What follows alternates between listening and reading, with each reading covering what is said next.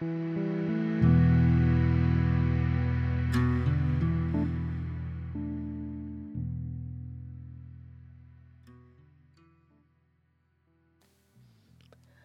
everyone, this is Iulia Istrate. Today I'm hosting Mark Frein as part of the Making Remote Work series. Mark worked in non remote, hybrid, and all remote environments. In this episode, we talk about the differences, the difficulties, and also the exciting parts of all remote. We discuss leadership, what it takes to lead remote teams, and how to recruit for the right leaders.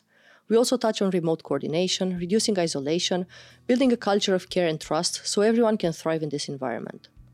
Mark Frein is the Chief People Officer for Lambda School, Prior to this, he worked in a similar role for InVision. Making Remote Work is a limited series led by the organizational design community and hosted by Skills for Mars. It is a public service video podcast in response to the COVID 19 pandemic. It will host over 20 researchers and practitioners in the field of distributed work. They will share their insights and knowledge to support companies and employees who are making this transition. If you do find these types of conversations useful, you can support the podcast by subscribing to it. To access the video podcast and subscribe for free to my YouTube channel, go to youtube.com forward slash skills for Mars and hit the subscribe button. Alternatively, you can go to skillsformars.com and click the YouTube confirm your subscription button. And now I give you Mark Frein.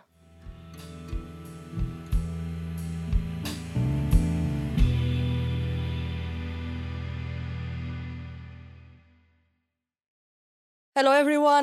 Today I'm welcoming Mark Frein, Chief People Officer at Lambda School. Mark, welcome to Making Remote Work. Oh, thank you, Iulia. I'm happy to be here. Mark, could you introduce yourself, your background, your experience, and definitely if you can pinpoint your experience in remote, remote distributed working, that would be amazing. Oh, uh, for sure. So, uh, Mark Frein, and um, here I am in my office in Austin, Texas. Um, this has been the place where I've worked for the most part for the last seven years. Um, I've spent most of the last decade working largely remote from um, my teams, the places that I've worked. Um, in a couple of times over the last 10 years, I've also worked for exclusively remote companies. So um, prior to Lambda School, uh, I was chief people officer at a company called InVision, which is amongst the top probably three to four largest all remote companies in the world.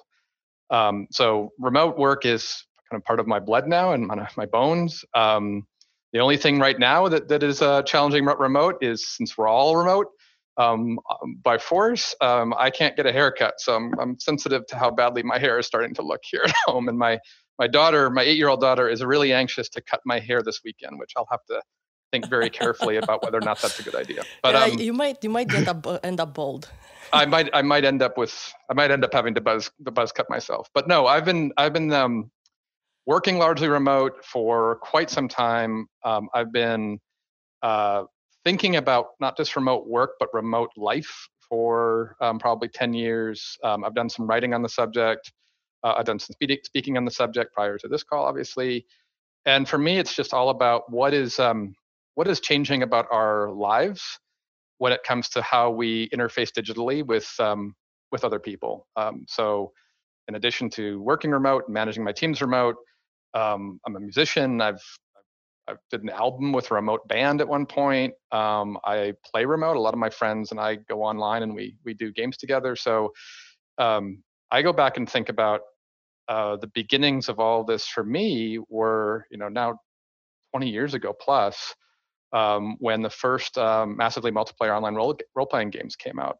And um, for some of us, um, at least my age, uh, kind of a Gen Xer um, this was the first remote wave because all of a sudden you had a world opened up to you. It happened to be a, you know, a fantastical world like World of Warcraft, but it, but you began to see what was possible to connect people together to do at least at that point play um, remote. And Second Life followed on the heels of that very quickly. So for a lot of us in the world, especially in the you know more formal business world, this whole remote thing is very new. For some of us, especially people who have been um, I think on the on the gaming front, the computer gaming front, remote has been something we've been doing for a long time. Um, I remember trying to hack together um, uh, modem-based games in the um, in the early 90s to play with my friends because I I moved to go to grad school and I moved to go to work and I would keep in contact with my friends and I remember the little screech of the AOL connection um, the modem connection. I mean, nobody, a lot of people haven't don't even know what that is anymore. Because, but the little, the little screech and the and the satisfying, you know, resolution sound when a modem talked to another modem, um, and then I could play a game with one of my friends online. And um, so for me, in, in a funny way, this isn't new, um, and as the tools have gotten more and more sophisticated, it's just made it easier and easier and easier. But um, yeah, I've been I've been I guess puzzling over what this means for us as a human species in some ways for a long time. And Mark, you are one of those rare people, because I don't believe we are many who manage to integrate life and work, especially remote life and work, very nicely. Now, my, I do wonder, does it feel the same now while we're going through this pandemic, or is it a bit different from what mm. you've experienced before? Are there differences? Mm, that's a that's a great question. Um, mean, I'm I'll offer a perspective, but I'm probably not a good person to ask because for me, nothing has changed really. Um, what's changed for me day to day is I I can't go down and have my coffee break at Starbucks. You know, so so I, I one of one of the rituals that I have as a remote worker working at my home is I'll go on a morning walk and go get go sit in the Starbucks for half an hour and I miss my star I miss the Starbucks people and, and so but for me life hasn't changed very much. Um, if anything I mean, this is going to sound strange but if anything it's gotten slightly better because I'm not traveling. Um, whereas before I would get on a plane probably a couple times a month. I haven't gotten on a plane for quite some time. Um, and so you know me personally this has been the way I've been used to living and working for a while. Um, when I think about my colleagues, especially my executive colleagues at Lambda School who who have not been working remote, um, they had a very tough first couple of weeks. Um, I think it's getting better for now, getting easier and better for them now. But for them, it was a very, very hard adjustment going from their rituals of going, you know, even even a commute. Um, which of course they didn't love the commute, but they were used to the morning rituals, getting up, getting to office, spending time in office, focusing in the way that they did, um, and then you know going back home. And I think when we human beings are creatures of habit, and for a lot of people who have not been habituated to this model of working and living, it's a very hard break. And um, I think people are resilient. So I even when I talk to the colleagues of mine that for which remote work was more of a challenge, they're it's much easier for them now than it was, say, in you know in early March when at least Lambda we we were pretty early at Lambda School in in closing our offices um, voluntarily. You know, we, we jumped on the on the situation quite early. Um, and even then, it was interesting in that we we weren't sure if we wanted to close that early, but we knew we had a good reason to believe what was going to come, and we wanted to try to keep our employees as safe as possible. So we kind of shut down early, even though some people were worried about the impact on the business. But it proved to be a very wise decision. Um, I think people are learning that remote is um, is tough, but can be done.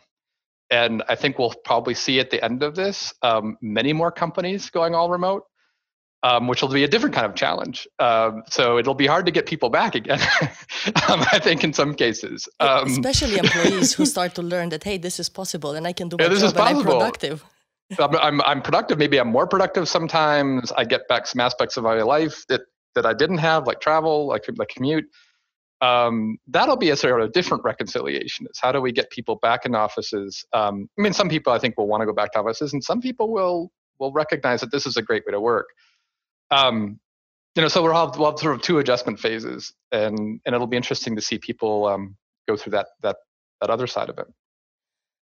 Mark, you've worked in a company which was all remote, but Lambda, mm-hmm. you just told me you were not initially all remote, right? It's e-learning, yeah. so part of what's happening between students and educators is remote, but the company in itself it's not all remote. And That's you had right. to help them transition in these two three weeks. And you were the expert in all remote. So can you share some of the things that maybe and actions that you have taken with Lambda to help them go through this period so others who are listening and are going through the same mm-hmm. can maybe borrow and learn from from what you are doing? Sure. Yeah, we had we had two offices, one in San Francisco, one in Utah, um, just out of, outside of Salt Lake City, and then about a third, maybe a little more than a third of our employees were remote. Um, since all of our students uh, learn this way, learn remote, our instructional staff is entirely remote. So a lot of our employees were very comfortable um, with remote work. But at the same time, a lot of people were used to going into offices, so it was a little bit of an adjustment. Um, it's funny, you know, I, I, I think that there's various degrees of ex, quote unquote expertise on being remote, and and a lot of people started publishing things and and providing content within the first couple of weeks of sort of the the big shutdown, maybe about a month ago. Um, and I, you know, I wrote a couple things, um, but I also want to be cautious in that I think those of us who are experts have to be, you know, somewhat um, somewhat humble about it because nobody's been doing this very long. So expertise is just simply a matter of having done it a little bit longer than other people. And and I also it, it is also clear that not remote work doesn't always come in the same size and shape. Um, so I think you you've mentioned that you've you've watched my interview with with Sid, um, the CEO at at um, GitLab. GitLab has a very specific approach to remote working where they encourage multitasking. Whereas, you know, and this is one thing that he and I talked about. I I don't personally feel that that's useful for me. So I actually I train my teams to really focus and shut down distractions while they're trying to be present with people on a call. And of course, there's there's situations where that's probably more important. You know, I, if I were having a one-on-one with an employee who was struggling, I'm going to really want to focus and not, you know, be busy over on Slack while I'm trying to listen to them. Um, but I think the, the key with advice about remote is is advice about any change in a human system, which is you know, figure out the strategies to support each other. So one of the things that we did is we created a bunch of um, new Slack channels. One was a COVID nineteen channel, which was just like share share news, share um, ask questions, share things that you're concerned about. Um, and the other was a remote life channel where it was just post things that are interesting to you, that are fun, um, that are strategies, because in some ways the crowd is going to be as, as helpful as I can be. Um, and I've put, I got the channel going, but a lot of people have added other stuff in there as well. Just, and, and sometimes we just have fun there. You know, we post videos of our animals jumping on us in the middle of a Zoom call, or we, um, you know, post post jokes and snippets and cartoons about remote life. So the way I think about the way I think about what are strategies that ultimately make remote life work are ironically the same as what makes any kind of life work, whether or not you're in an office or remote, which is you know being human together. And and the the best the best like us tips are hey, does something make you feel more together? Do it.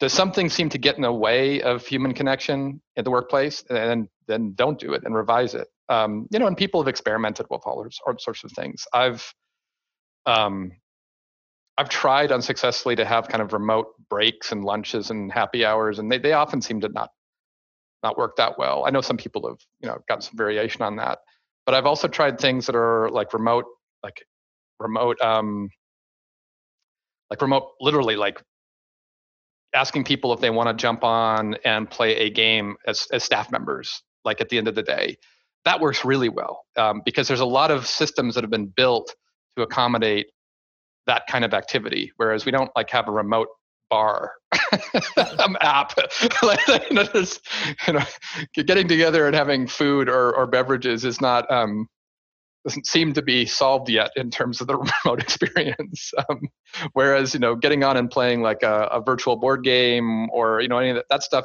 they have invented really great apps for that. So for me, it's all about what do we have as technologies that seem to work really well in the digi- in a digitally connected life.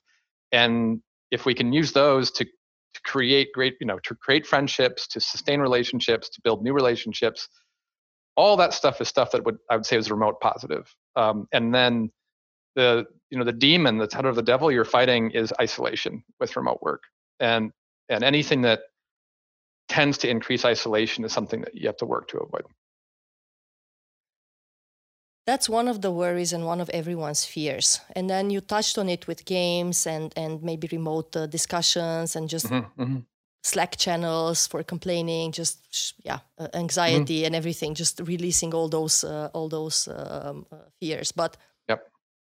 Sid said at some point that these companies, and he was referring to yours and GitLab as well, they are more, one of the most social companies uh, that at least he worked for. Mm-hmm. how do you make it so? Or mm-hmm. what makes it? Do you get any kind of feedback from the employees, whether that's on Slack channel or just directly? Or what what makes them stay in these all remote companies? Mm-hmm what makes them consider that hey it's still social right even if we don't meet each other and i've heard stories and i've, and I've read stories that you've published and, and said as well that people meet after four years maybe in a remote camp or after one year and they hug mm. each other and they cry because mm-hmm. they've never they've worked together but they've yeah. never met each other yeah. but still something glues them together whereas yeah. normal companies hybrid companies or non-remote companies believe that being in the office is what it is what glues people together yeah well, I, I, think I think that what you just said I think is really interesting and instructive. Where if, if if somebody really believes that being in the office together at the same time is what makes a culture work, um, I mean, I, I just think they're deluded. Um, that I mean, I've been in I've been in office buildings that are empty of life and energy and positive culture, even though people are sitting like you know five feet away from each other and, and literally knocking elbows. Um, and I've been in offices where people are, you know, are where there's a sense of vibrancy and a sense of pleasure and um, and that you know so just focusing on the on the physical environment for a second because I think it tells us a lot about the remote environment.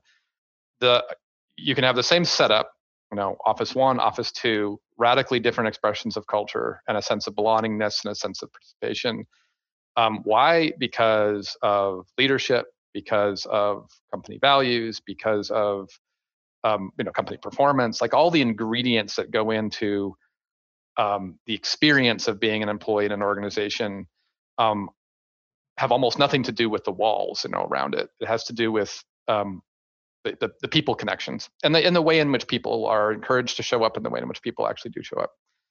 So if we can kind of say for a second, physicality doesn't in and of itself lead to cultural bonding it's how people live into that building, right? And how people are led in that building that ultimately makes their experience positive or negative.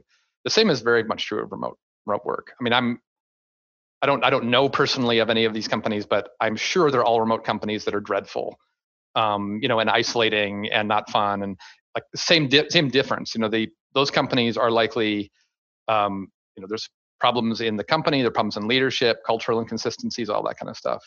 I like to think about the remote work as just like you're compressing um, lived experience through a digital channel as opposed to through sound waves like in the air and all that communication is still happening it's just happening in two dimensions as opposed to three. Um, I'll I'll tell a story way maybe as a way of of of answering this in a you know with a exclamation point is when I was at InVision um, we had some employees who were in Puerto Rico when the hurricane came through and um, we we knew we knew that we knew they they were you know in in, in jeopardy to some degree. Um, luckily, they got out, and they um, they basically looked for any assistance in identifying means to leave and they put, put that into a staff uh, slack channel where all all at that point i think it was like at least 500 employees were and um, there was just an outpouring of not only assistance but also emotional support for these two families um, that were that were living there. And for me, that kind of is indicative of the spirit or ethos of that of that you know that era, that company was you know people really cared about each other, and being all remote, especially during a time when all remote was very rare, did unify us. Like it was, hey, we're all in this together. Like we're all trying to make all remote work. And that is a very important cultural you know, impact. It's say, hey, you know, we're all struggling against the same force, which is isolation, and we're all doing it together. Um, when you look at any company and its ability to, I'd say, like conquer the the all remote reality, you know, do you encourage and permit employees to um, and to share and to be with and to participate and to have voice that's that's all you do at successful in-person companies too. Um, for me it has a lot to do with a, both a sense of belonging um, and also a sense of being heard. Like do i feel like i am welcomed and do i feel like i have a voice? If you can do that in a in-person company you will have a very successful culture. If you can do that in a remote company you will have a very successful culture. If you fail to do that in either environment, it's going to be a problem. Did you have, or and do you, do you have the same uh, policy of transparency that GitLab has? Not, I mean, GitLab is famous for how radical they've gone on that. Um, so, no, I mean, meaning like, like, when I was at InVision, we didn't have that same policy, and Lambda doesn't quite have that same policy either. Uh, Lambda is a very transparent company. We share a lot of what's going on with the employee. We, we share effectively everything that's going on. I mean, I think GitLab is famous for documenting literally um, every single decision. Um, I mean, that's I, I, have a lot of respect for that commitment and the degree to which they are consistent in that commitment. It requires, um, I mean, it almost goes very well with their particular company product as well. Like, you know, it's a documentation company of a kind, like in a storage company. So it it goes it it meshes very well with their practice. I think the degree of transparency that GitLab embraces is is not necessarily the same transparency that every other company who is remote would get the same benefits from. Yeah. So, you know, that's so no, but I, I haven't seen I, anything as transparent, honestly. And I was no, looking no. for that because it's it feels like yeah, everything is out on the table, but on the yeah. other hand, it's hard to manage as well on on the back end, right? So yeah. it's not. It takes a lot of it takes a lot of work. It takes a lot of commitment, and yeah. it doesn't have it does have some interesting consequences, um, which can be difficult to manage. And so, again, like I, I have, I have a tremendous amount of respect for that choice and the degree to which the consistency of that choice is is present in their company. Um, other com- like in some ways, you wouldn't want to. I would not want to take a company that transparent until until it was structurally and procedurally ready, because you can't. It's almost like you, if you go that direction, you have to stay there and have all the systems ready to make that work. If you kind of try to do it and it don't do it thoroughly, it'll actually be worse. I, I, I, agree. And it's a promise as well. You can't go back right. on that promise. That's right. Um, it, it will That's be hurting right. for, for sure. That's right. Now, you, you, you said leadership, culture, trust, care, right? You, you are hiring people and leaders, and you've hired them, people who have not worked remote before, who don't know mm-hmm. how to manage remote. Mm-hmm. And most of what I've heard in this crisis is we're not trusting our people. We want them to be 100% on Zoom all the time. Uh, there are always mm. meetings. I have friends uh, working in HR who are literally nonstop in meetings, mm-hmm. really trying to control what's happening out, out there, right?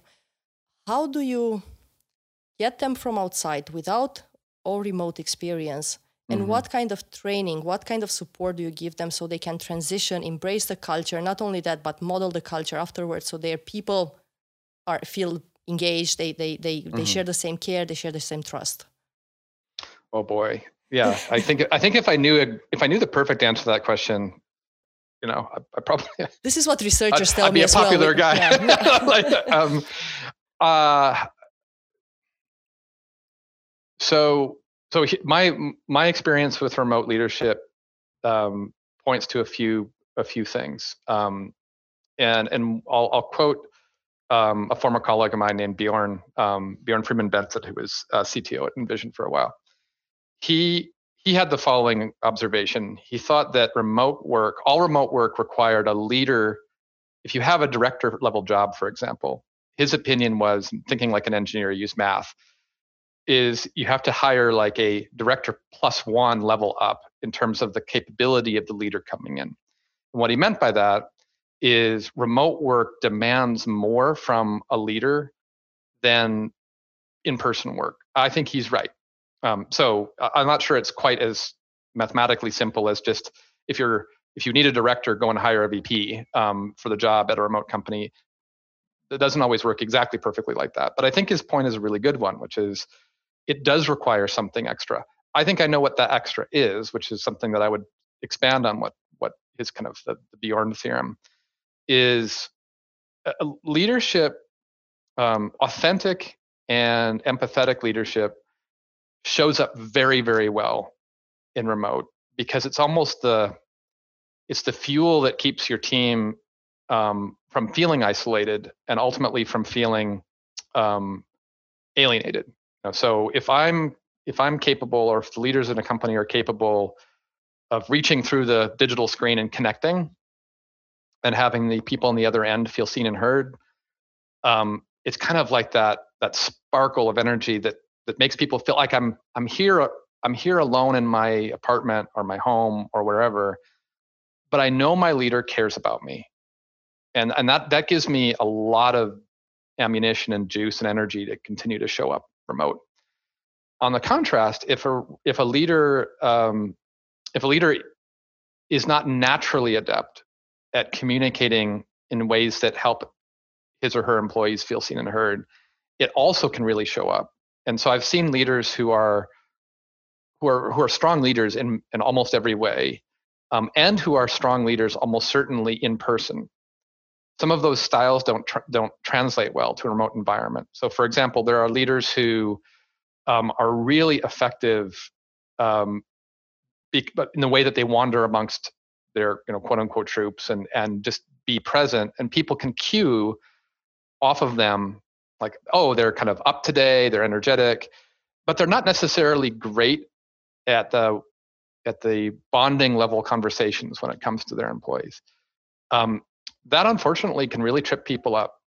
It's it's almost you know leadership communications and authenticity, um, directness, um, empathy is is like almost at an extra premium.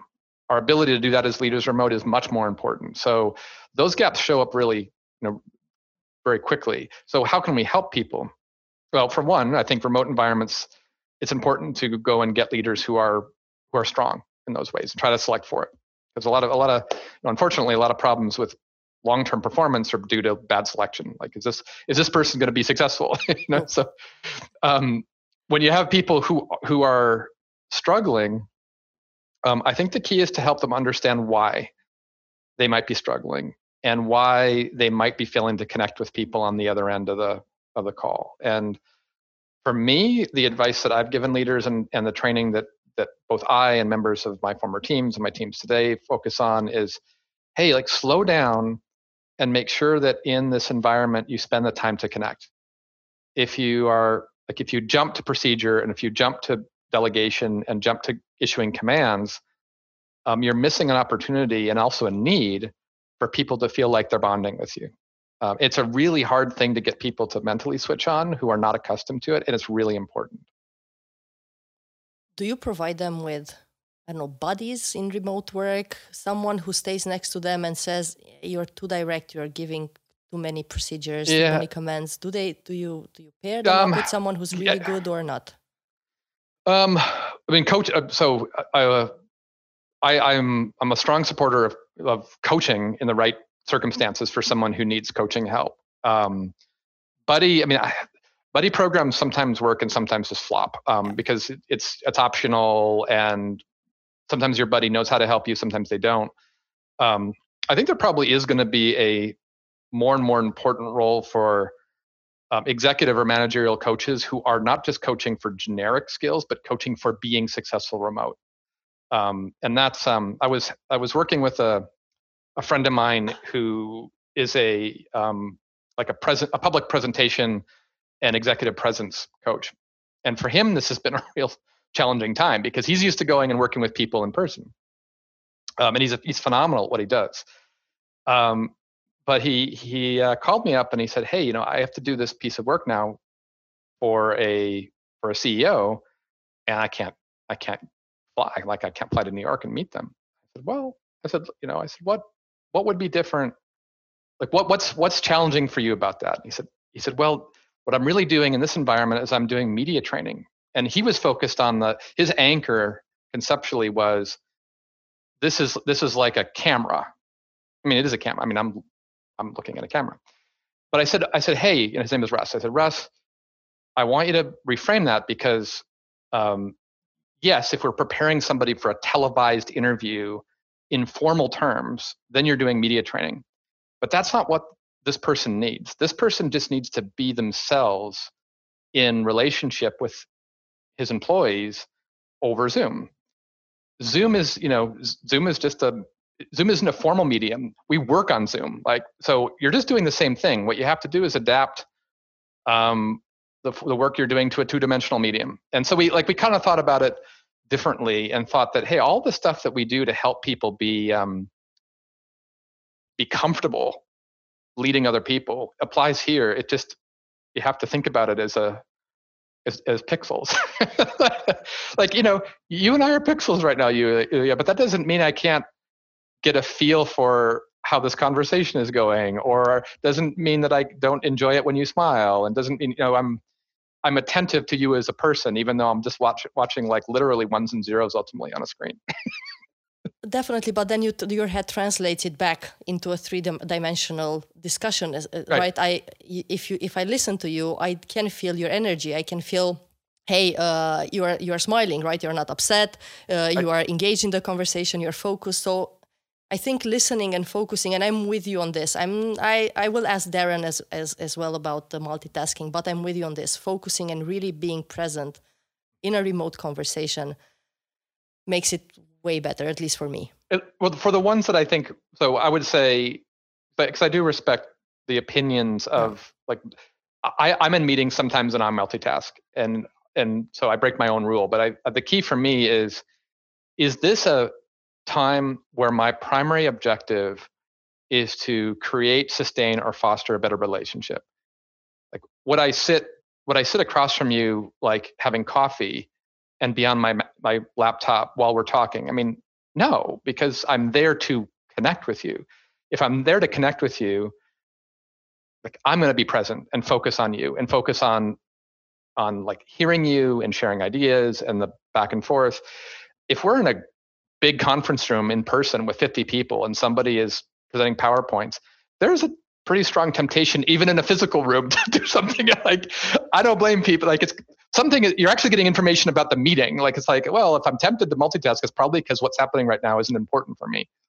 Exactly, you shouldn't be so, there. But that's one of the issues with meetings, whether they're remote right. or face to face. Exactly, exactly. who gets who gets to attend? exactly. Now, Mark, let me ask you. I have two a bit more technical questions because I've mm-hmm. been speaking to researchers, right? And uh, you will see uh, every week we will have a new episode coming out. And uh, one of them was about coordination, right? So mm-hmm. they've been researching about three types of coordination. One was about modularization. So this is when you split the tasks of people in such mm-hmm. a way that they don't have to collaborate remotely. Mm-hmm. The other one was ongoing communication, what's happening right now, uh, which is more synchronous collaboration, right? When you're mm-hmm. trying to really uh, duplicate what's happening in the office, right? And really having people online nonstop mm-hmm. so, so you can uh, control what's happening. Mm-hmm. And then the third one that they figured out works really nicely is tacit coordination, right? Which is more uh, using repositories, using asynchronous uh, mm-hmm. coordination. Mm-hmm. mm-hmm. Now, what they are wondering and they are researching is what's the right mix of this? Mm-hmm. Because it's, I, and it feels like it's normal, it's not one or another. Yeah. What would be your reflections on this? Mm-hmm. What, what did you see happening in the real world? Yeah, um, I so I think that um, one of the things that's harder to do with teams in a remote environment is um, using a using a formal term from business theory, mutual adjustment, like meaning calibration that happens not formally. Like like I can I can bring everybody together who reports to me, or I can bring a project team together that reports to me, and I can issue a bunch of marching orders. And then everybody leaves the room. Um, in a physical environment, you do have an advantage in that those people, as they walk back to their offices and desks, um, they're already processing.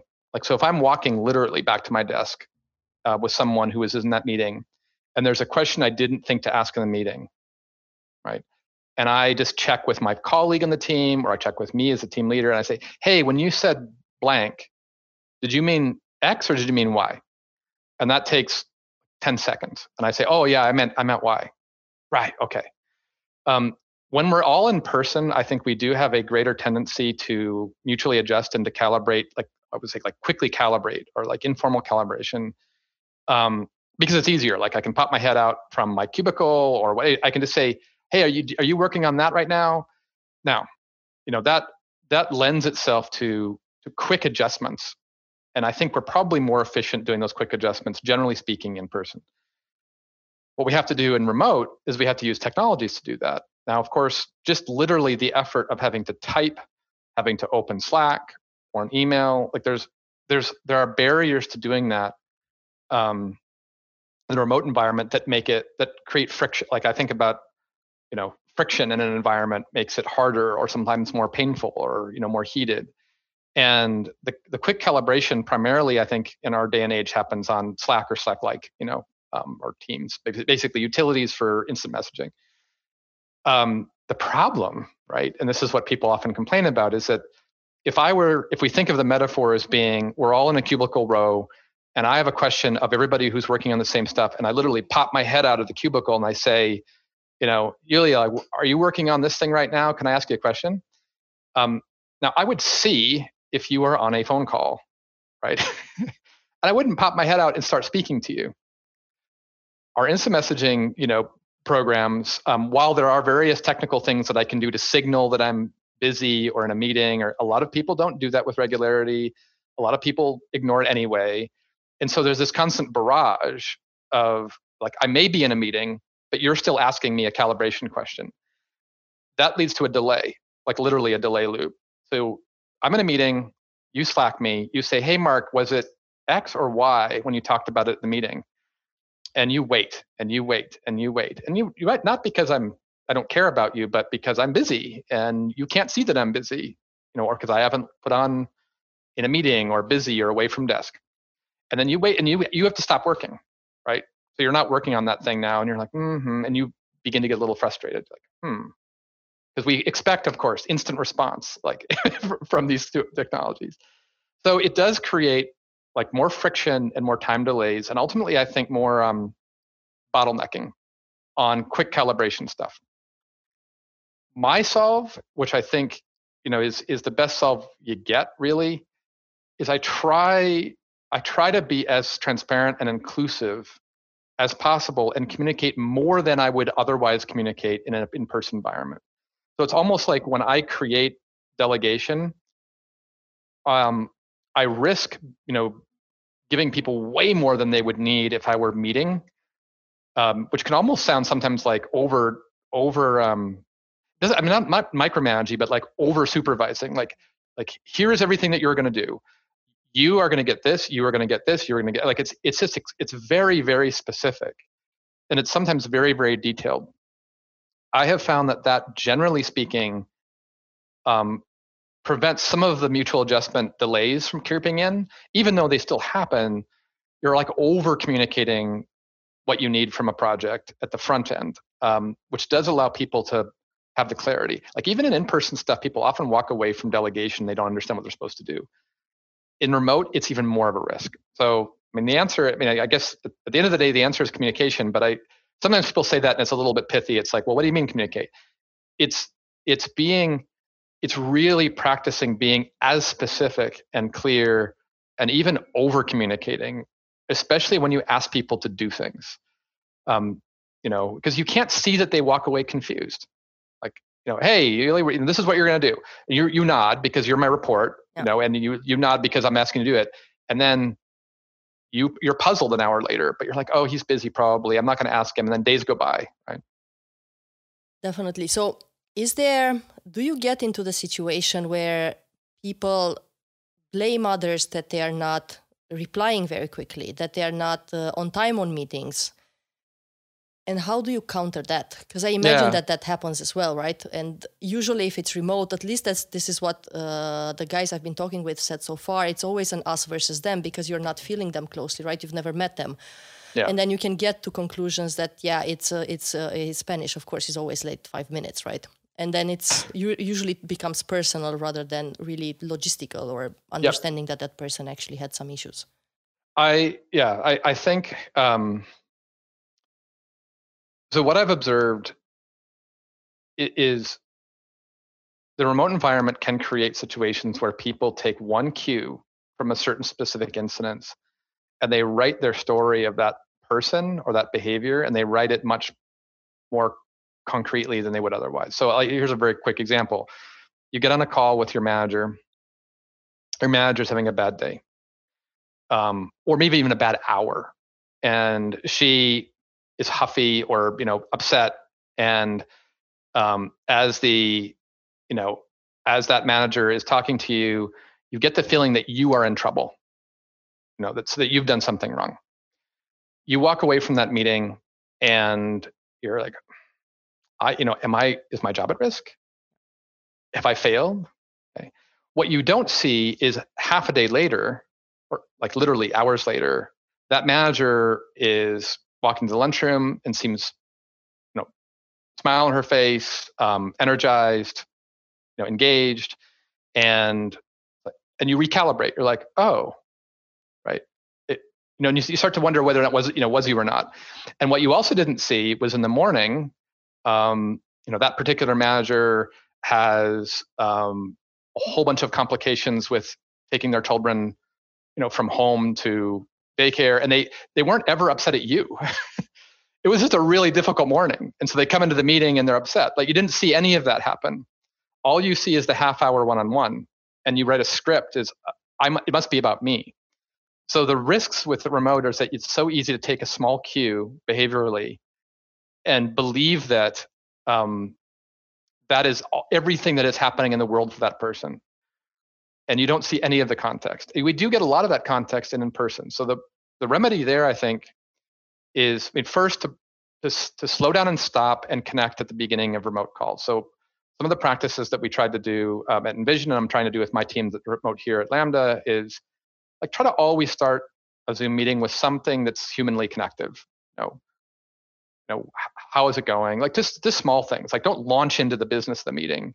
We don't do that when we're in person. Let's not do it zoom. Um, and and try to make sure if you, if you're if you're worried about the emotional state or the or the thoughts that are happening that you're you're getting this impression that maybe something is off check.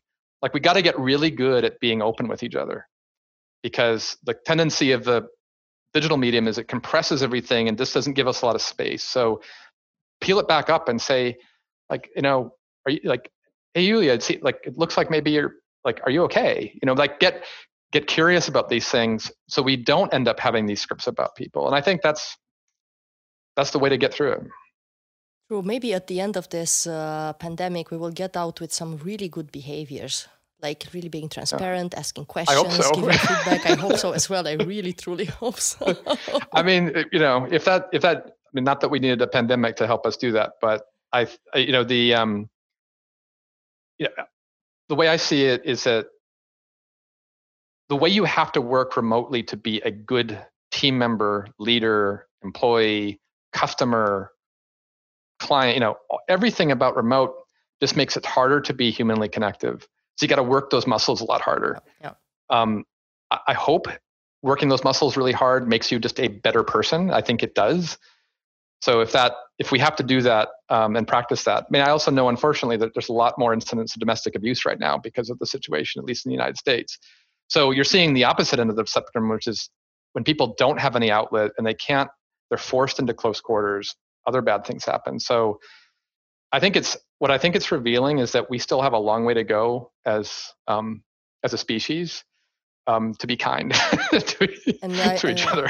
I will have a discussion with uh, Mark van Vugt from uh, the Vrije Universiteit here in Amsterdam. Uh, mm-hmm. He's um, he's a psychologist, and then he, we will talk about how working remote really goes against our nature, and and mm-hmm. working in close quarter goes against our nature. Right? It's it's not how we are supposed to, or, or it's not mm-hmm. how we grew up. Uh, so I'm kind of curious about that uh, that conversation as well.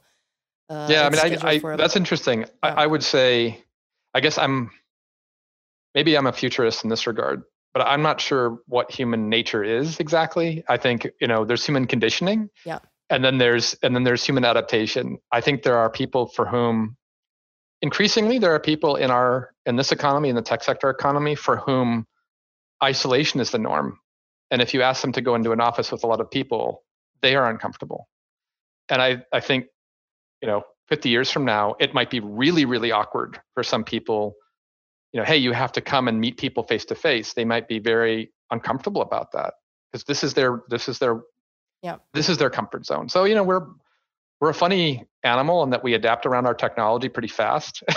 Yeah. Um, so. It, faster than uh, than sometimes sometimes you would think right? It's, yeah. it's really happening extremely fast.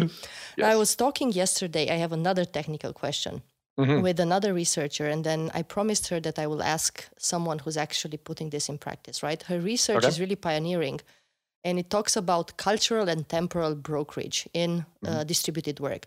So, mm-hmm. pretty much what's happening is that if you put a person in a team that is multicultural, let's say um, American and Brazilian, right? Mm-hmm. And that particular person has worked uh, with both cultures uh, mm-hmm. four or five years and so on, then they become these cultural brokers where uh, the other team members rely on them to translate what's happening, right? Mm. And then you can have these are called what insiders because they've mm-hmm. witnessed both cultures. Mm-hmm. But then mm-hmm. you have outsiders as well, someone who maybe worked in France and Romania.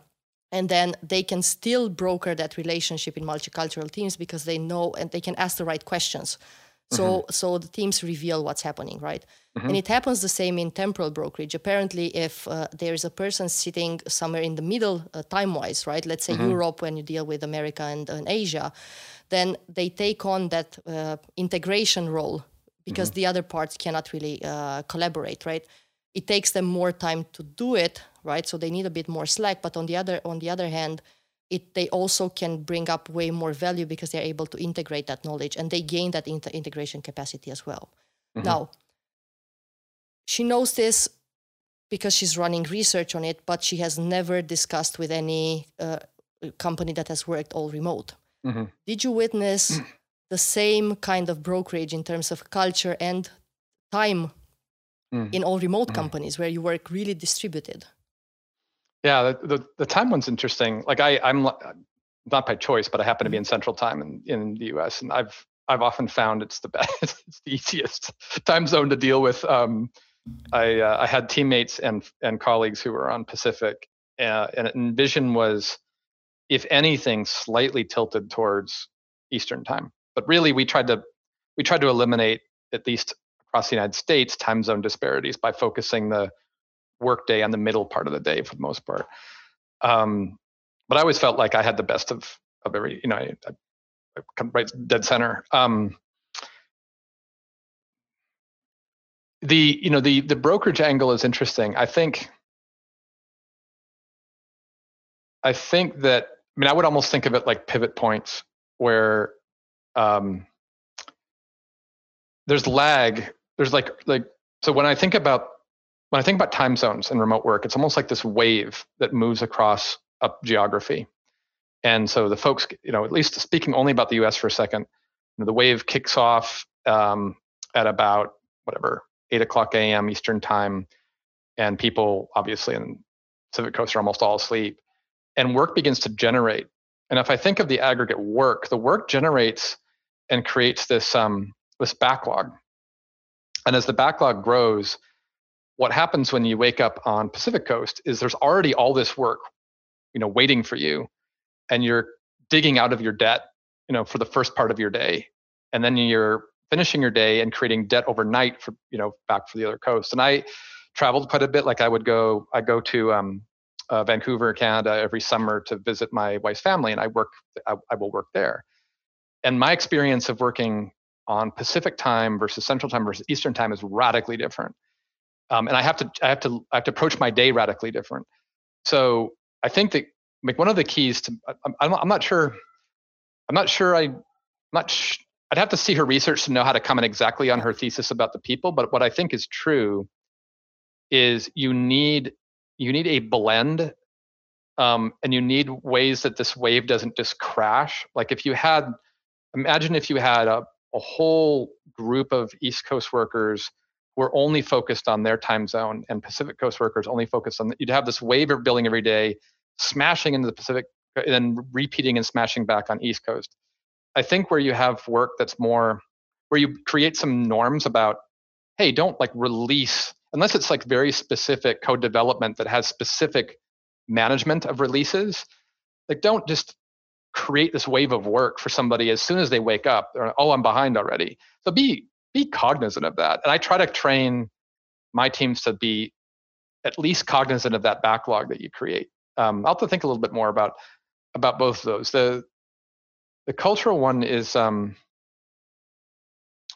I think I think generally yes. I don't I don't know if it works any different remote and, and in person. I think no, I think that's always the key. It's, no, yeah. it's it's that's yeah. not the difference, right? It's it's just that it exists, and then uh, what she proved basically that having this cultural brokers improves the performance of the team.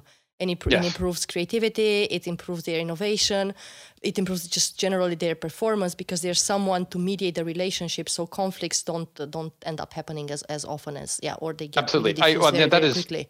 that is absolutely the case also in remote companies mm-hmm. maybe even more pronounced in some ways i think about it both in terms of international diversity but also just even in um, an eth- ethnic and gender diversity and other other uh, questions of difference um, the teams that i manage that have um, strong diversity, but also a very deep sense of inclus- like inclusivity, mm-hmm. um, are much higher engaged um, and and much easier, I think, to um, to feel seen and heard and be be a strong participant in. I will, if you're okay, I will send you her research. Her name is Sujin Jang. Course. She's an assistant yeah. professor at INSEAD. Uh, mm-hmm. Really, really, truly interesting, and it's really pioneering because no one has researched this before. So all her papers are quite uh, new, 2018, 2020. Yeah, really sure. interesting. Perfect. Thank I'll you. do that. Uh, I had a question from uh, LinkedIn. Uh, actually, yep. multiple questions, but they, they yep. led to the same uh, question for you. Yep. Customers. A lot of people are used to dealing with customers face to face, going mm-hmm. to meetings, impressing mm-hmm. them by their presence. How do you deal with them all remotely? Do you have any solution yeah. to that? Anything that yeah. works? I think I think part of what you do is you train them on this new reality. So it, that that's one thing at InVision we really got used to is we would have customers that were not comfortable with remote.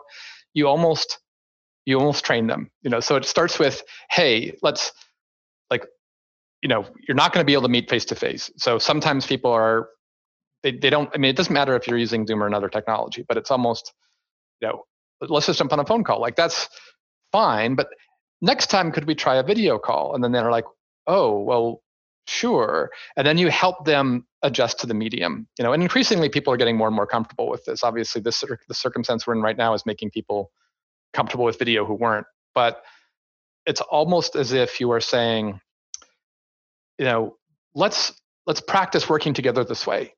Um, and and being flexible because obviously i have i have um, uh, I mean, I've had clients and I've had um, relationships where people just don't to struggle being video connected, and either if we're not going to meet in person, phone is their is their medium. I try to I try to explain to them why this is an improvement. You know, why sometimes I'll be happy to have a voice conversation, but seeing you is is great for you know is is fun. you know, it's it's, it's um it, it helps connecting. me.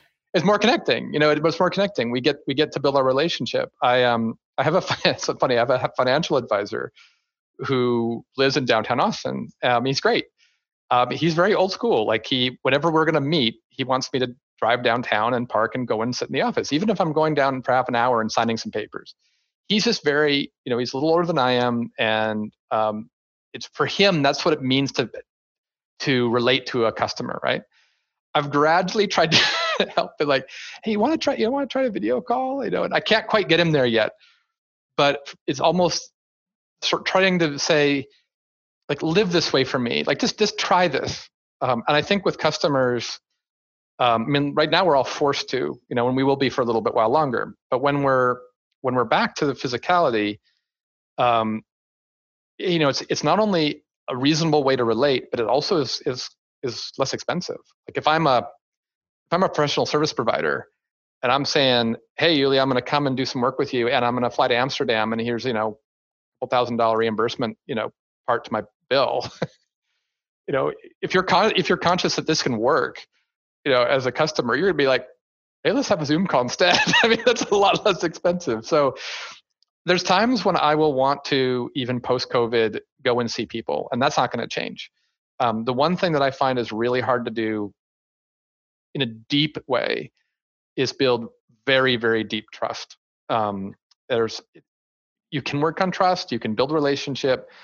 What i do with my teams anyway is i will still bring them together frequently enough literally for us just to sit in a room together and then go out and eat. Like look just just to create deeper relationships because it's almost what i get in those moments is well worth the travel expense. Um, so you know there'll be times i want to see my customer but I can gradually say like, hey, it's it's easier for both of us and it's cheaper for both of us. Let's let's try it out for a little bit. Mark, you have been asked a lot of questions by a lot of people. You've written articles. Is there something that you always wanted to say or always wanted to be asked and no one asked you about remote work? Um, hmm.